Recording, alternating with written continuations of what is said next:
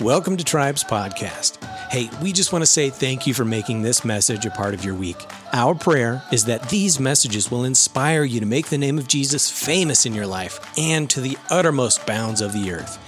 If you're ever in Jackson Hole, we'd love for you to visit our Tribe fam in person. To learn more about us, you can find us online or at Facebook by searching tribejh.com. a lot of these young boys that were anywhere from 13 to 18 years old, and I was kind of their dad. And so I got to hear all of their stories about where they came from, like where they were at. A lot of them hated Jesus because they grew up in a household that loved Jesus, and they hated everything about their parents and how they were raised. So Jesus was the last thing that they wanted to deal with. And every week I was able to bring these guys to church, and a lot of their favorite uh, hobbies to do at church consisted of throwing things at the pastor when we would start to pray and close our eyes, or dumping their coffee on other people, um, and writing funny things on the connection prayer cards and putting those in very promiscuous places. So I had the privilege of doing that for a year, and I wanted to begin with a story about one of these boys that uh, was kind of, yeah, lost. So one of these weeks when he was sitting in church, he for whatever reason, something the pastor said kind of triggered him. It opened his eyes, and for the first time, he was kind of able to hear things clearly for the first time. He didn't exactly tell me or remember what exactly the pastor said, but essentially, this is what led to his transformation taking a boy and turning him into a man. For the first time, he was open to accept the responsibility and the mantle of responsibility for his life to accept where he was at and realize things aren't going right. His parents had sent him away halfway across the country to this place in Texas where he was basically at rock bottom. And for the first time, he was presented with the choice to, okay, do I actually, I, I claim to know Jesus. I've, I've been a Christian my whole life, and I've, I've sat in plenty of church services just like this, and I'm just kind of going through the motions, and where has that gotten me? Has gotten me to rock bottom. And so, for those of you that um, that know me very well, this boy was actually me. I, in high school, sat in church just like this, going through the motions every week, talking about God, being raised with good values, and um, yeah, I was basically at rock bottom. I was just like one of these boys at this boarding school that had a terrible relationship with his family, was living in rebellion and disobedience, and was so far away from God, but he had no idea. So, for this week, we're going to discuss the importance of transformation, the kind of transformation that takes a boy from a man, the kind that takes a, a worm and turns it into a beautiful butterfly. And I think it's the most similar to a fire that passes through a valley and brings about new life. So, why transformation? Why transformation? Well, evidence, I think we might have a slide for this too. The reason for transformation is that it is the evidence that we know Jesus. I think it was back one more. It is the evidence that we know Jesus. In 2 Corinthians uh, chapter 5 verse 17, it says, "Therefore if anyone is in Christ, he is a new creation. The old has passed away, behold, the new has come." If we are in Christ, we are a new creation. This, this is speaking of that transformation, that inward transformation that we should live. Our lives, when we truly accept and follow Jesus, should look completely different than what it once was. If you were a little worm, you should now look like a butterfly now that you actually have a know eh, you know Jesus and you have a saving relationship with him in your life. Another verse is in Isaiah 49 chapter 6 it says, "I will also make you a light for the Gentiles, that my salvation may reach to the ends of the earth. One of the other reasons for uh, transformation is that it is a witness to all those around us. I don't know about you guys, but the stories that I hear about people that went through a crazy transformation when they met Jesus, that's what inspires me. It's pretty rare that you hear someone being like, "Oh yeah, like I uh, I I met Jesus and nothing in my life changed." Like does that is that something that really inspires you to go out and i'm not i'm not ragging on people's testimonies that maybe have been more gradual i'm not saying that everybody needs to have this pivotal transformation point however the fruits of our transformation and our saving relationship with jesus should yield fruit and should look entirely different than before we knew Jesus.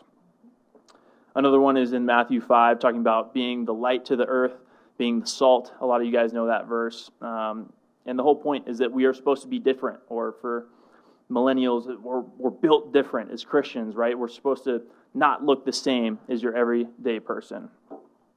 So, we're going to turn in our Bibles to John chapter 21, verses 15 through 19, and we're going to discuss the struggle of living this transformed life. So, Kat, you can start to queue up somebody to read for us. Some context before we read the passage is two weeks ago, Jesus was arrested and crucified. And now, where we are at in John is that he has resurrected, he's conquered death, and he has already appeared twice to many people, including the disciples. And this is his uh, third appearance. In his second appearance, he told the disciples to go to Galilee and to wait for him there.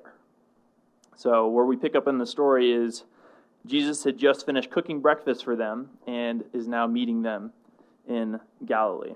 This is the third time that he appeared. Um, cool. Yeah. Kat, do we have someone that's willing to read? All right, Bates, take us away. After breakfast, Jesus asked Simon Peter, Simon, son of John, do you love me more than these? Yes, Lord, Peter replied. You know I love you. Then feed my lambs, Jesus told him. Jesus repeated the question Simon, son of John, do you love me? Yes, Lord, you know I love you.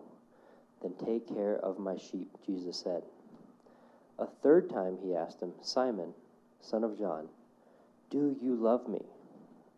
Peter was hurt that Jesus asked the question a third time. He said, Lord, you know everything. You know that I love you. Jesus said, Then feed my sheep. I tell you the truth. When you were young, you were able to do as you liked. You dressed yourself and went wherever you wanted to go. But when you are old, you will stretch out your hands, and others will dress you and take you where you don't want them to go. Jesus said this to let him know by what kind of death he would glorify God. Then Jesus told him, Follow me. Hmm. Peter turned around and saw behind them. I think we're good to stop at 19. We're done. That's perfect. Yeah. Great job. I'm just so excited. I know, dude. The Word of God, it's good. I love it too. I would love to hear from you guys what particularly stands out from this passage. What do you guys see in here that maybe you haven't seen before? Something that jumps off the page to you guys?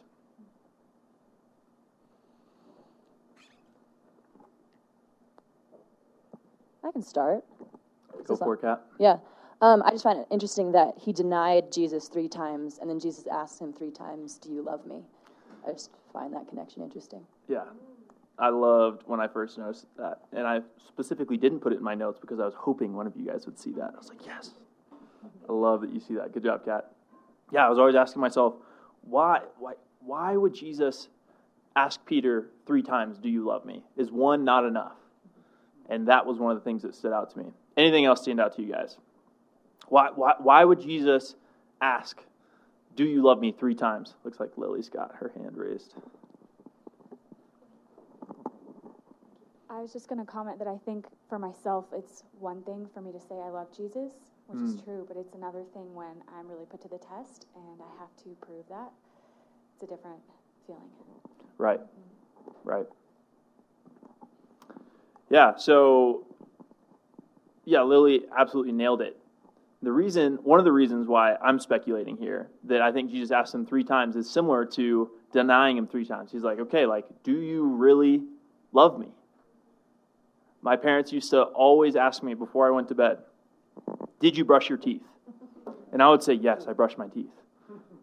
They would ask me again, Did you brush your teeth? Yes, I brushed my teeth. And it was typically on the third time that they asked me if I brushed my teeth that I would, I would concede, No, I did not brush my teeth. And so I would eventually go, I know, I know and I would have to go and brush my teeth after the third time, right? And so I think similarly, this is one of the reasons why Jesus asked John or Jesus asked Simon Peter three times, Do you love me? Just like Lily said, is almost as a test of seeing when I ask you three times, can you really look me in the eyes and say yes? So, something really interesting that when you get into the Hebrew, of, or sorry, the Greek, is they're actually using different kinds of love as they talk. So, every time, or not every time, the first two times that Jesus asked Peter, Do you love me? he asked using agape love.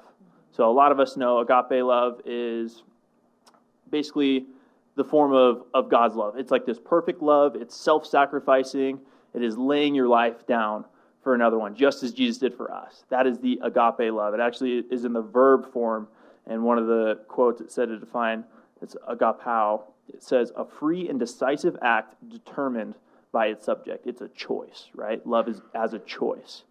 And when Jesus asks the first two times, Simon responds using a different kind of love phileo love, which is, in a sense, the love of a friend, somebody outside of your family. So one might say that Simon was friend zoning Jesus here, right? Jesus is trying to define their relationship. How much do you love me, right?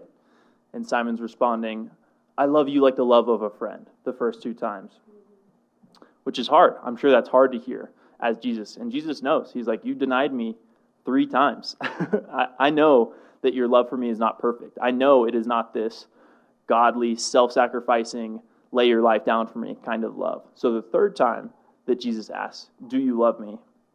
He also uses phileo love, just as Simon had. And, P- and Peter responds a little bit differently. He says, God, you are all knowing. You know my heart. You know that I love you, using the same kind, phileo love, once again. And I just think that's so interesting and so powerful that Simon Peter, who was once so so prideful and so boasting of, of, of what he would do for Christ. He used to say, Oh Lord, I would I would lay my life down for you. In John 13, 37, he says, I will I will give my life for you. And when he was put to the test, like Lily said, he denied Jesus three times. Something else that I think is really significant from the passage is when Jesus uh, addresses Simon Peter, he addresses him as Simon. And a lot of you guys know that I take names pretty seriously. There's a couple of us, maybe even here today, that I have begun calling by a different name for a specific reason. What might one of those reasons be? Why might I call somebody a different name? Jay, I would I would guess because it's either their transformed name or they've you know come into a, a new place in their life where they're looking to have that identity shift away from who they once were to this new transform, transformed person. Right. Yeah. So what Chris said was essentially to commemorate or um, show the changing from an old creation to a new creation, that you're stepping into a new life. And this name is your new creation. Lissa also said a fun nickname.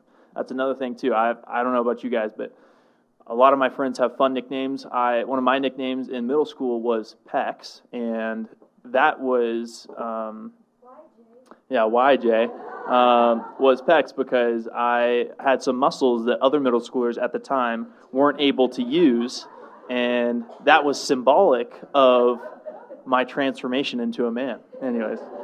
Um, Yep, right. All that to say, I think it's really significant that Jesus called him Simon in this time. As a uh, as they came, as Jesus came to Galilee, he found the disciples doing something. That if anybody read just a little bit earlier, you can look back in the previous verses just above 15. What were the disciples doing they were fishing. And for those of you that know Simon, back in Luke chapter 5, what did Jesus find Simon doing? Fishing, right? So Jesus told the, the disciples to go to Galilee and wait for him there. And the disciples, getting a little antsy, started going back to their old way of life. They could have been doing so many different things. They could have been out preaching the gospel and making disciples like Jesus told them to do, or just waiting there for him to come back. But what were they doing? They went back to their old way of life. And so I think even in this passage you see you see Simon Peter called Simon, you see him called addressed as Peter, but Jesus specifically I, I, some suggest that the reason he called him Simon was to call attention to the fact that he was returning to his old way of life. And so, similarly, with some of the people that are in this room, I will call them by their, their old creation name when I see them backsliding into their old way of life. Or when they are becoming their new creation, I call them by that name as well. Something you guys may not know about me is that my real name is actually Jonathan. All of you guys probably know me here as Jay, and that actually was very symbolic. I didn't know it at the time, but I changed my name to Jay when I went to college, right after I had found, rediscovered God, and embraced this transformed faith from that story I told you guys earlier. And now Nina and her whole side of the family knows me as Jay. My family still will call me Jonathan. They're like trying to make the, the change, but I think it's really symbolic that I have entered into that new creation phase of my life. Jonathan is is in a sense dead, and Jay has come alive and really embraced this faith in me. One more thing stands out to me from this passage. There's a lot of things that stand out to me from this passage. In the first, uh, the first response that Jesus asks, when Jesus asks the first time, he asks it in a specific way. Can anybody point out exactly like why that ask was different? There's a word that he uses. I think Kate's got it there's a word that he uses that's a little vague. Well, maybe I'm seeing it. It's okay, yeah. I did notice this earlier that in the first one he says, Do you love me more than these? Yes, nailed it. What's he talking about? What is what is Do you- these? I know, I'm, I'm like the other disciples, the other, that is co- sort of what I'm like, do you love me more than these? Right. The fish. Oh, there we go. So those are those are kind of the two two main options we have here. Brian pointed out the other is Jesus is asking Simon if he loves him more than these fish, or like Kate pointed out, more than these disciples. And so there's arguments for both. The disciples is interesting to think about, considering that Simon used to boast all the time, like right, him and John used to go head to head about, oh, who does Jesus love the most? Oh, I, am I'm better, this, that, like I'm faster, whatever you want to talk about, and how they compare themselves. But I think after denying Jesus three times, Simon Peter's been a little, a little humbled, kind of tail between the legs, and so in this passage, the fact that he was caught fishing by Jesus on the shore makes me think that he's comparing him to the fish, saying, Do you love me more than your old way of life? Right? And so you might be asking, okay, Jay, this passage is talking about love. What does this have to do with transformation? Are we going off in the weeds already? Um, and I think this is a big, big piece of what has to do with transformation is do you love me more than your old way of life? It's not hard for people who are lost or maybe don't know Jesus to to maybe see that they have a need for a savior. They're living in they're they're tangled and wrapped up in all sorts of addictions. They have a whole whole history of broken relationships. A lot of them themselves can see that they need a savior. But I think the people that really have the hardest time knowing and understanding that they need to experience transformation is people just like Simon Peter, who are close to God, who walk with Him, who claim to love Him. Those are the people that often forget that they are in need just as much as those lost people, that they need transformation just as much. Not even Jesus' closest followers were immune to forgetting this. It's so easy to backslide into our old habits. It's so easy to boast of our faith. Jesus, uh, I'll lay my I'll like I'll lay my life down for you. But what does that look like when it's actually put to the test?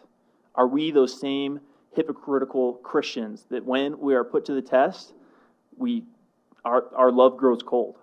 Are we the same Christians that, that boast of this and get caught living just like the world when we're called to live a completely transformed life?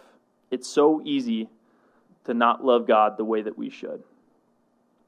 So when I was in high school, and still now, I needed to wake up to this reality. And one of the questions that helped me to realize this was how much do I love Jesus?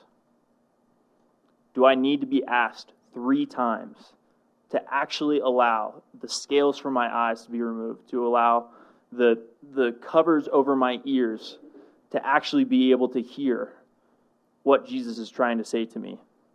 What level are you on with Jesus? Do you just like Jesus? Are you guys just texting? Are you just chilling with Jesus? Or do you love Jesus? Right? Are you are you are you past the friend zone? Is he really the Lord and Savior of your life? Or I love that Brian says the leader of your life.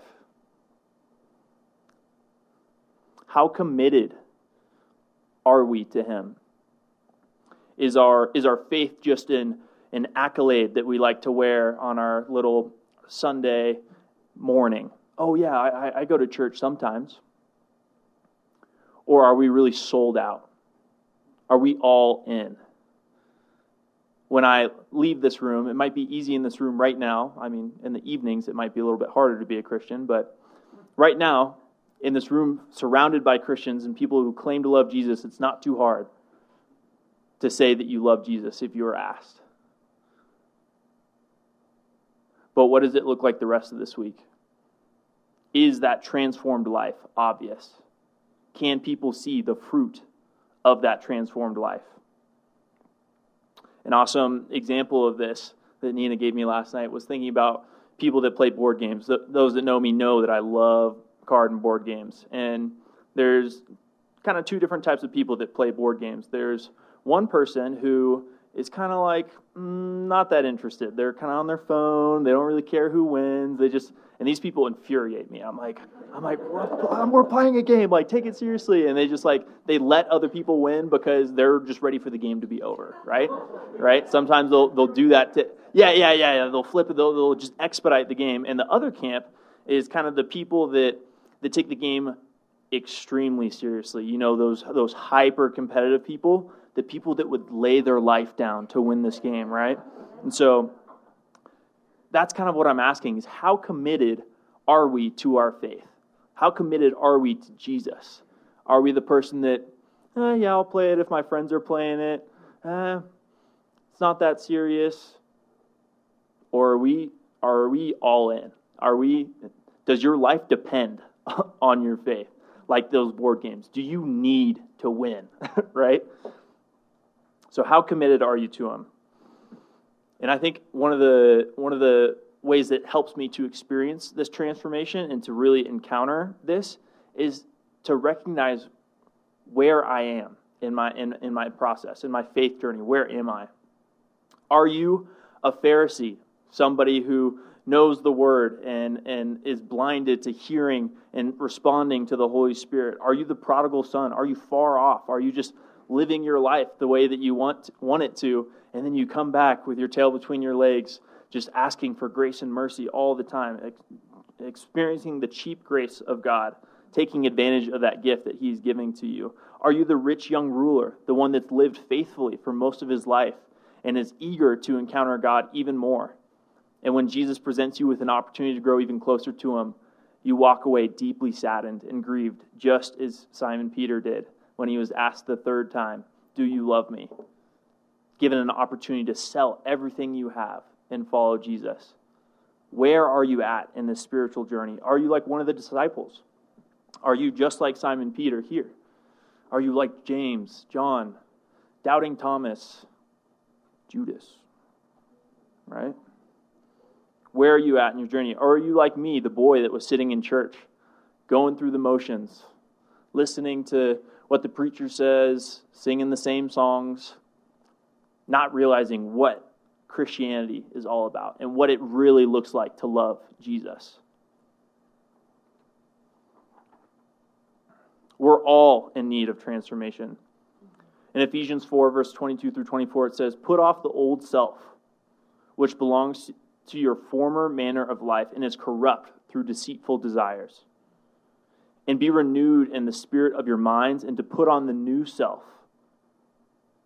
created after the likeness of God in true righteousness and holiness. Put on the new self. So here's where rubber meets the road.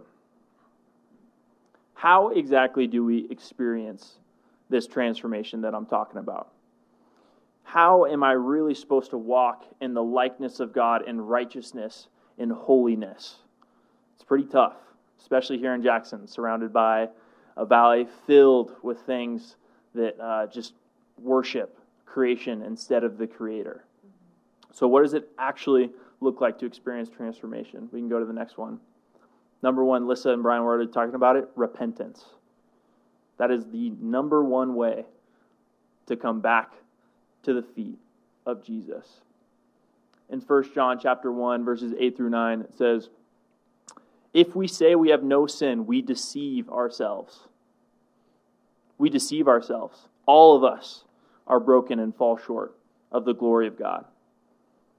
And there is not truth and the truth is not in us verse 9, it says, If we confess our sins, he is faithful and just to forgive us of our sins and cleanse us from all unrighteousness. It's easy to be the boy in church that just sits there and, and goes through the motions, just sits through another Sunday and keeps going. What does it look like to truly experience repentance? Because all of us need it. Doesn't matter how long you've been here, doesn't matter if you're Brian and you pastor a church, we are all sinful and fall short. If you are knowingly living in disobedience, it's a great opportunity to come. Like the prodigal son. You know that you're astray. You know that you you're lost. Come before the throne. Come before the feet of Jesus and experience this repentance. For those of you that unknowingly are living in sin, this is, this is where it's tricky. I think similar to, to Simon Peter, where Jesus has to ask him, Do you love me three times? to really get him to understand where what level he is on with Jesus. Am I, am I do I love you as a friend, or do I uh, love you with this agape love where I'm willing to lay my life down for you?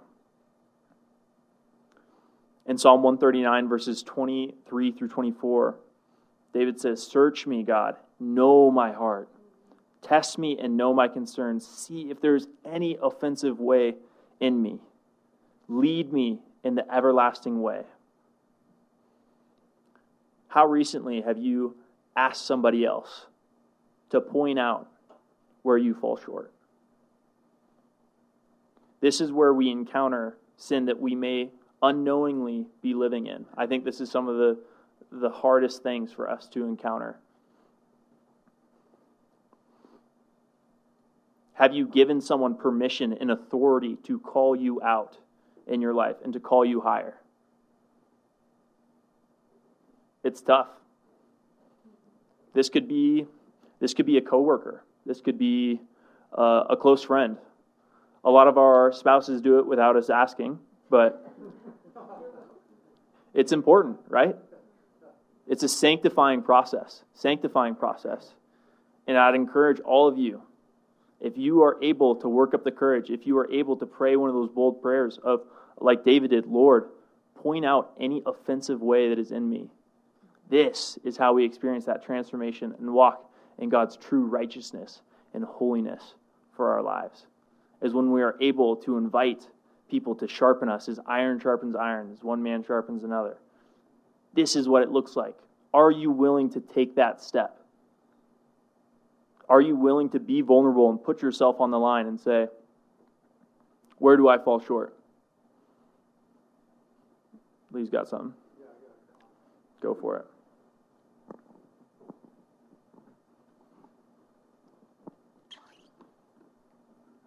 For me, one of the most difficult things is not when I give someone permission to describe a fault, but when they just boom, it just comes out. Right. Now that is tricky hmm. because pride and defensive comes up. Right. And I haven't mastered this. Colleen's really good at doing this, catching me short, which is great.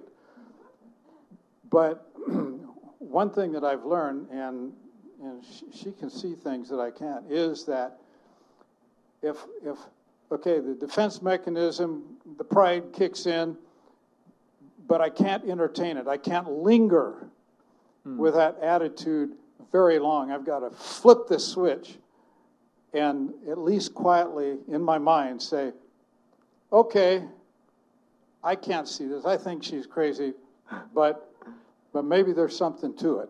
Mm. And then let, yeah, and she can, she can see the difference. She can see me, she, she can see the anger dissipating, and then she will pray, and it's, uh, it's taken a lot of years to get there. Definitely. Lee brings up a great point. Oftentimes, similar to those of us that have spouses, our feedback on where we fall short comes when we are not ready. It just comes, right? And how we respond to this, our knee jerk reaction is the human's response to put up walls, to get defensive, to say, nope, that's not me, nope, that's not you. We can name off a list of excuses, we can do whatever. Our knee jerk reaction is not to accept responsibility. The thing that the pastor said that led to my transformation was, You are not a victim. And when that set in, and when I stopped just like pointing the finger and saying like at the time I, my parents had caught me living in sexual sin and deceit and everything like that and i was like oh you guys don't understand. Like you guys are the worst parents like taking away my phone and not letting me drive. Oh man like you guys are the worst. And no part of me was willing to accept responsibility for where i had fallen short i was defensive i was putting up walls i was trying to protect myself my parents were wrong. They were too hard on me. They punished me too hard. Abusive parents, I might have tried to say at the time. But it was when I accepted responsibility for how I had fallen short. That's when I was able to experience transformation. And so, similar to what Lee was describing, and I think Chris has got a comment too, similar to what Lee was describing is sometimes it takes time to let those things sink in. I remember when I was back in Texas, my mentor out there, uh, I was I was wakeboarding behind the boat, and I'm I'm jumping the wake and stuff like that. And I'm like, man, like I, I really just need to like get more air, and man, like I'm just I don't I don't know what I'm not doing right. Like I'm not getting enough air to be able to do certain tricks. And he was like, oh, well, he's like, you need to cut harder. And I'm like, like I'm cutting as hard as I can. Like you literally can't cut harder than the way that I'm doing and this this guy's he can do backflips and everything like that and i'm telling him that i know better than he does and he's he's driving the boat he's watching me behind the wake my pride and my arrogance prevented me from being able to level up and to go to the next level in my ability a lot of us have probably encountered those prideful athletes that are so stubborn and stuck in their ways and they cannot improve because they're not willing to listen to feedback and it was later that night that I realized, oh, I totally missed it. In that moment, my pride distracted me from being able to accept the feedback and realize that it was accurate. I didn't understand what he was offering me. Chris, you got a comment? Yeah, so Jay, I've been trying to put myself in, in Peter's shoes and kind of the real relationship that he had with Jesus. When this could have been the next direct address that Jesus talked to Peter after he had, you know, said that he would follow him to death. Mm. And so Peter's dealing with the guilt and the shame of having denied the Lord. And Jesus was still fully man at that time. So, coming from the Lord's point of view, Jesus is probably still wanting to hear Peter say, I'm sorry. And Peter's denying the fact that he didn't choose to love Jesus when it came down to crunch time. Mm. and and Peter continues to you know nowhere in this does it show that Peter repented and said I'm sorry I failed you Lord like I'm not worthy so he's dealing with this identity crisis of like I saw this vision of the kingdom of how this was going to go and now Jesus is asking if, if I love him and he's telling me to take care of his sheep feed them and care for them like this is totally blowing Peter's whole vision of having lived with Jesus for years. Right. Yeah. Yeah. I don't I don't see anywhere where where where Peter comes to Jesus and and says, "Oh, like I'm I'm sorry for denying you. Like I'll I'll, I'll try better. Please forgive me." Jesus is just asking, "Do you love me?" And, Peter's saying, "Of course I love you. Of course I love you." As a friend, as a friend. What does it look like to embrace that repentance? Where do I fall short? We all do. Just like that, that verse in 1 John. If we say we have no sin, if we say that we are perfect, if we are just like Christ, which we are called to strive to be, don't get me wrong, we are called to strive to be like Christ. We shouldn't just sit and wallow in our sin and, and, and submit to it. Are we confessing sin? Are we being confronted by our sin? Hopefully, we can do that internally. But if we are not doing that internally and by ourselves, are we asking others to confront us with that? Where do I fall short? Giving them permission and authority. Because when you're able to ask that question and ask people to bring that to you, it's not going to take you by surprise. You are going to be more open. You're like, I asked for this. Am I ready to hear it? How do you prepare your heart to really come before Jesus on your knees and repent for where you fall short, whether it's it's knowingly and you're you're living in rebellion or unknowingly. The second way we can experience transformation is through a study that I've been doing uh, through practicing the way. For those of you that know John Mark Comer, he he's released all these awesome studies on how to live just like Jesus. And what stands out to me is subtraction, not addition. A lot of people, or I would go so far as to say most of us live extremely busy lives. All of us. We're, we're going from A to B. Our days are packed full of stuff. I got work, I got relationships I got to take care of. There's people I got to provide for, things I got to do. And on top of that, there's hobbies that I want to do, there's dreams that I'm trying to chase to experience transformation, it's not about adding more onto our already busy lives.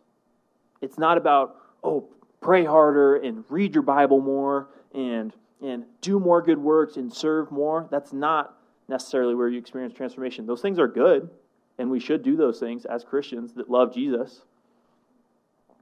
But that's not necessarily going to transform you.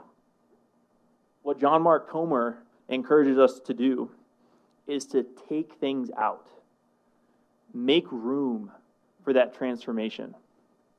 One of, his, one of the recent challenges in his study was if you don't have time to pray 30 minutes a day, you need to seriously reconsider how you spend your time. You need to take an audit of your life. Because I'm like, 30 minutes? Like, you think I just have time to sit down and just have 30 minutes of prayer? I'm like, I already, I already do all these other things. Like, I already, already spend a lot of time with you. I already read your word. I go to church like three times a week. 30 minutes a day on top of that? They said you need to seriously reconsider your priorities if you don't have time to do that. Or maybe, or maybe we just don't want to do that. We'd rather keep scrolling on our phones for 30 minutes.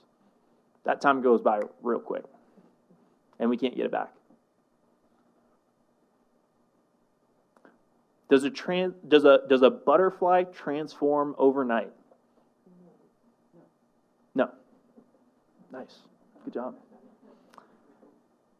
No, I, I, I, don't know. I don't. Does anyone know how long they stay in a cocoon before they transform? I don't know.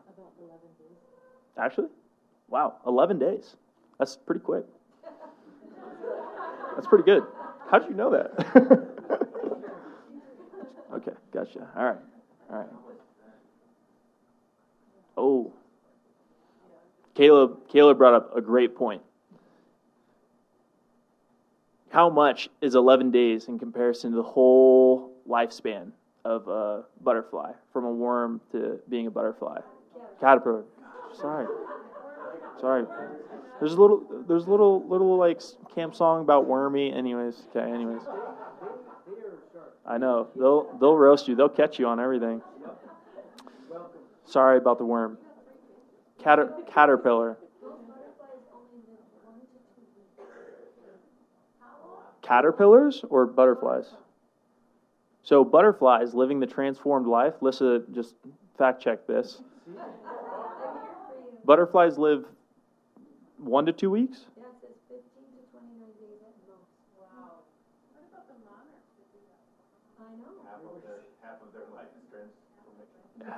Wow. Tyler just just just said it plainly. Half of their life is transformation. As Christians, we're called to do that for our entire lives. We are called to be transformed our entire lives. Like I said earlier, it's so easy for us to point the finger and be like, oh, that person's lost. They don't know Jesus. They need to encounter him and be saved. We, as Christians, who maybe already have a saving relationship with Jesus, just as much need to be transformed in our lives. And one of the ways is to make room and take things out to really encounter that transformation. Because when we're running from A to B, on days that I'm I'm I'm fasting, I can't even I don't even have time to spend with the Lord. That's not transformative for me because I'm so distracted. I'm not spending time with Jesus, which is the whole point of fasting is that act of worship, right? And and and something that John Mark Comer really encourages you to do in taking that time, in subtracting and making more time, is to practice things like Sabbath. One of the commandments, Jesus' Sabbath, a whole day. Jesus oftentimes walked away, removed himself to go and spend time with the Father and just pray. Do you have time for that in your life? I, feel like I don't. So I need to subtract. What can I cut? What can I pull out so that I can experience this transformation? Yeah, let's grab the mic. Lissa, if you want to come up and start start playing. I had to uh, rewind the tape a little bit. I know you said uh, John 21, 15 through 19, but I needed the rest of the story.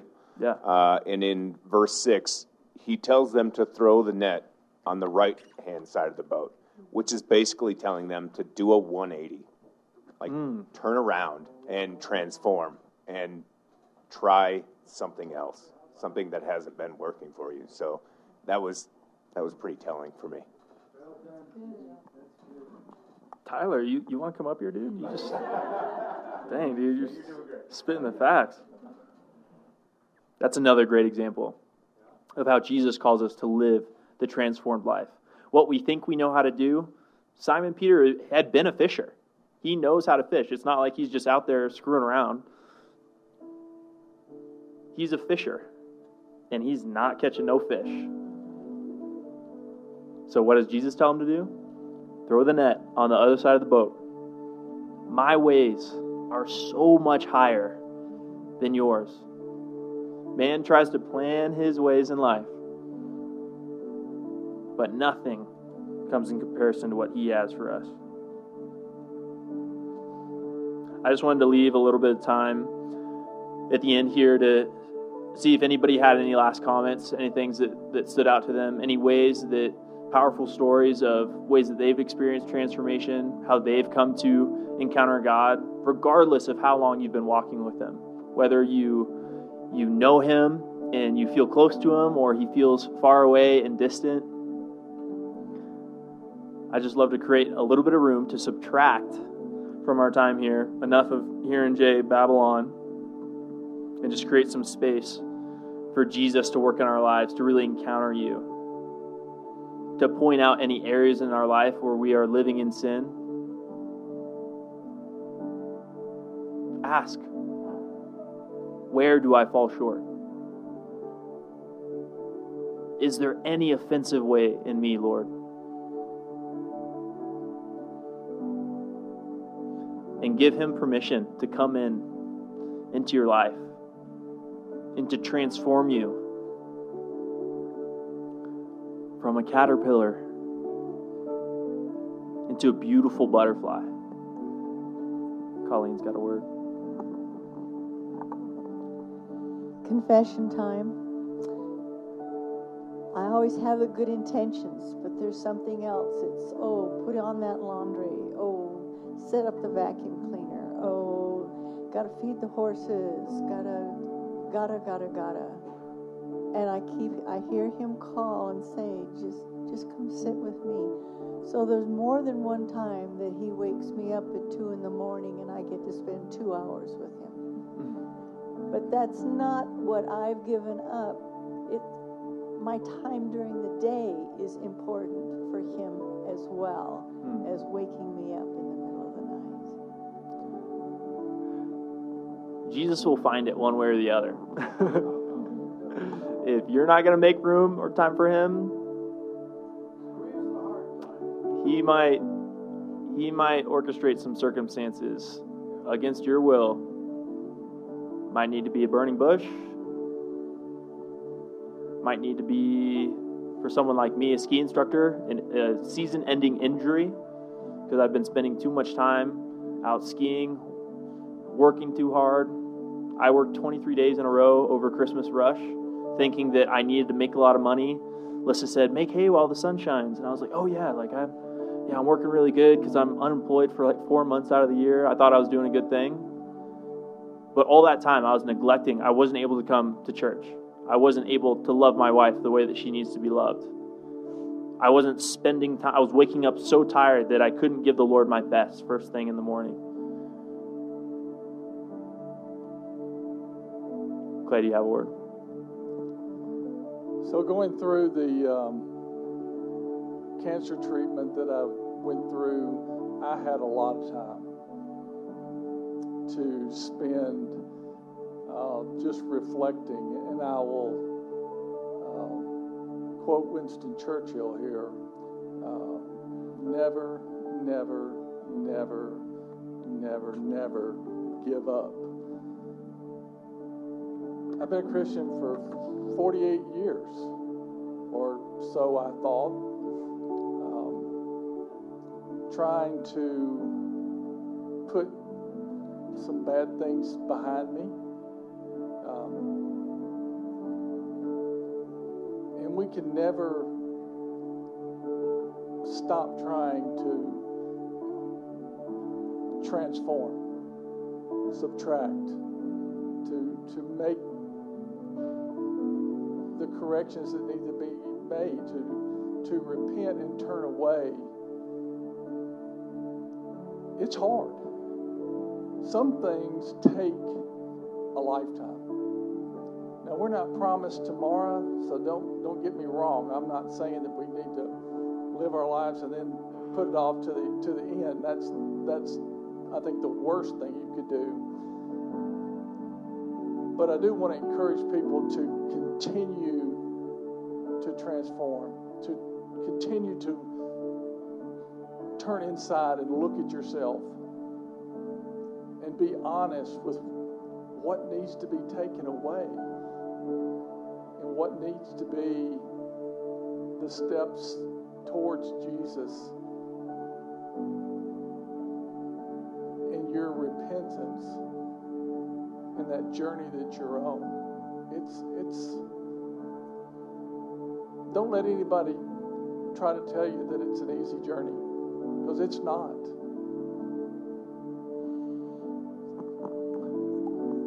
The disciples were out all night fishing, trying to trying to catch something. Just like Peter when Jesus first found him in Luke 5. Spent the same thing, spent all night trying to fish, not catching nothing. It's hard. It's hard work, especially when we're living in active disobedience. It's hard to be transformed in that place, especially when it's the last thing we want to hear. Go for it, Joy.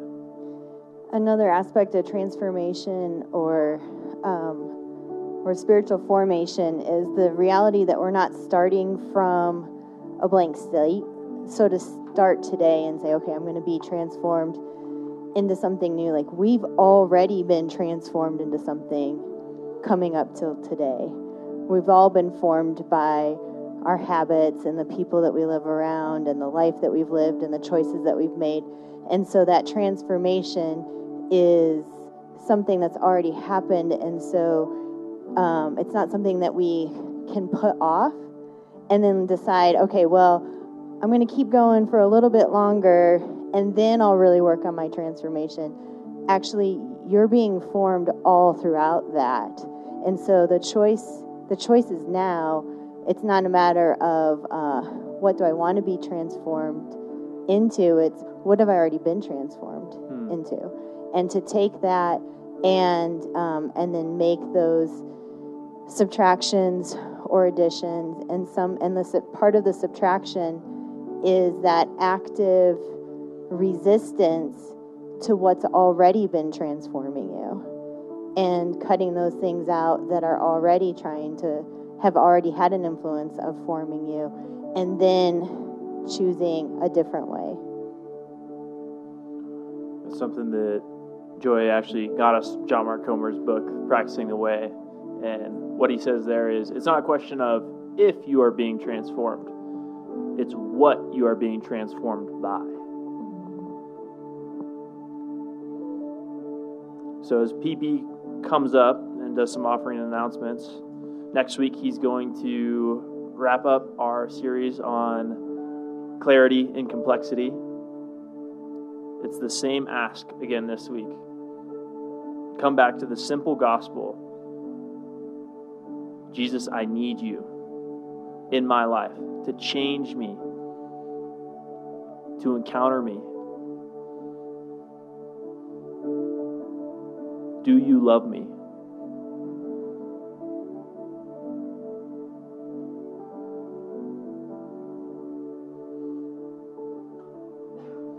There were such sweets for neighborhood this. I love you dear. My name is Elizabeth. I'm Chloe. Um, well, I had all my books open. this is the second week in a row I wanted to share this.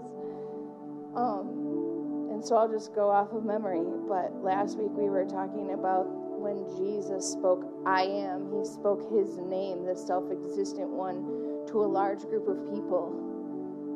The only people that were knocked on their butts by the reality of his presence and his glory were heathens, people that didn't even know who he was.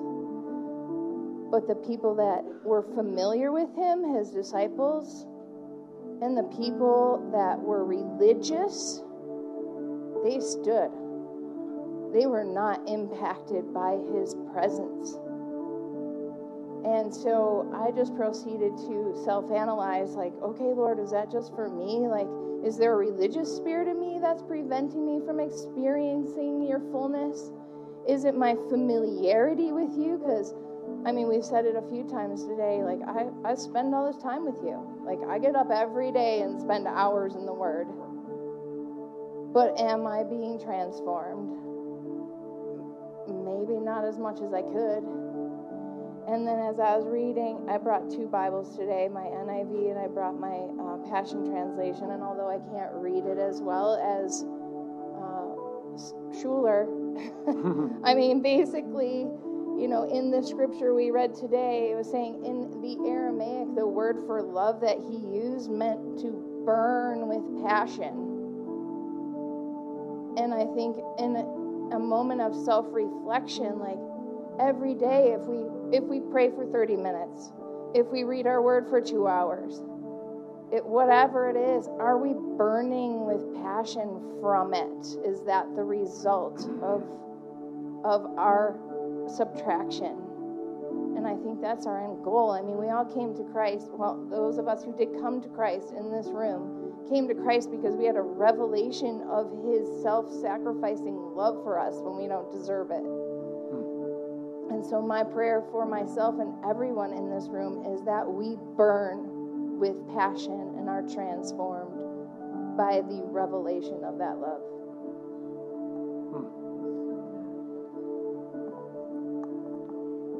Stand up. Let me pray for you. All right, not a polite little, like, oh, that was nice golf clap, but this is Wyoming, y'all, and we can be a little rowdy. I mean, it's a saloon. So I'm going to give you permission to be a little bit rowdy.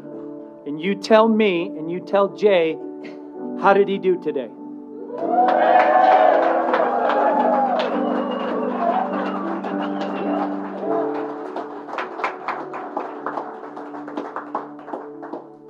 Said. Lord Jesus, thank you so much for our tribe fam here. God, I command a blessing over each and every person here today and all of those families that are watching the live stream. Lord, like Peter, I don't know, Lord, we just surrender to you. Enable us, empower us to live a transformed life. It's the cocoon time that's the real time. And we ask that of our we ask that of you that you would impart that gift to us in our life this week.